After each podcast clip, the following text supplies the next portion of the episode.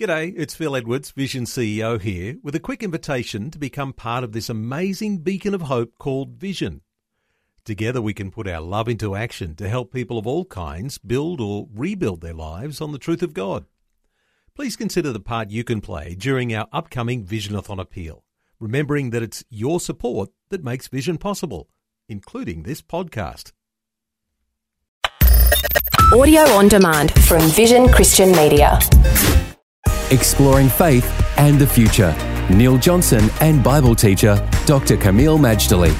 We've been talking about how the Bible sheds light not only on health and fitness, but in the context that health and fitness is a part of our whole life, where the Bible may be a manual for our whole life. Kameel, let's talk today about some of those scriptures that warn us about what we put into our body because this body is described as a temple of the Holy Spirit. Well, that's absolutely right. If people think that God's only interested in the transcendent, the invisible, and the spiritual, let's remember He created this planet and He created our bodies. And that the resurrection from the dead, which is one of the central doctrines of the Christian faith, involves a physical resurrection of a physical body. So God does care. And we also learn this in 1 Corinthians chapter 3, verses 16 and 17. Let me read that for you and our listeners, Neil.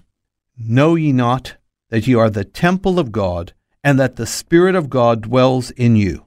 If any man defile the temple of God, him shall God destroy, for the temple of God is holy, which temple you are.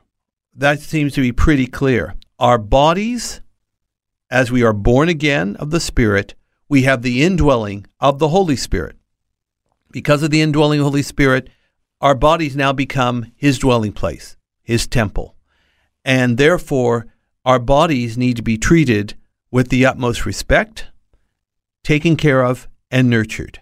Because they're no longer just our bodies, they belong to the Holy Spirit, God.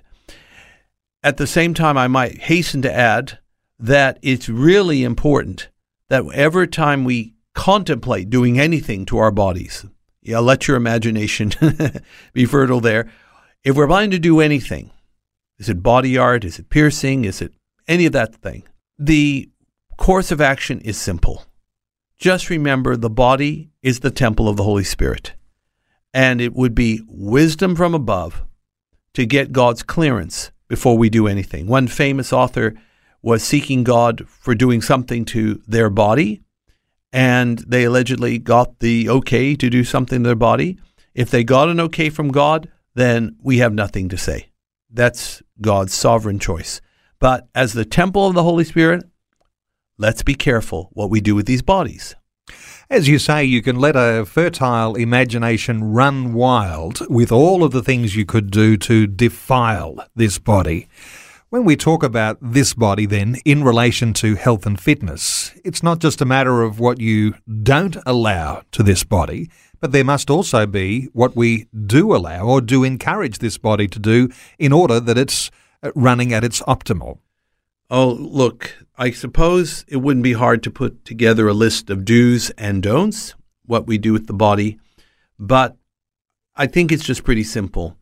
There is an issue of balance there's an issue that issue it must be biblical, and finally, there's the issue that it must be led of the Holy Spirit.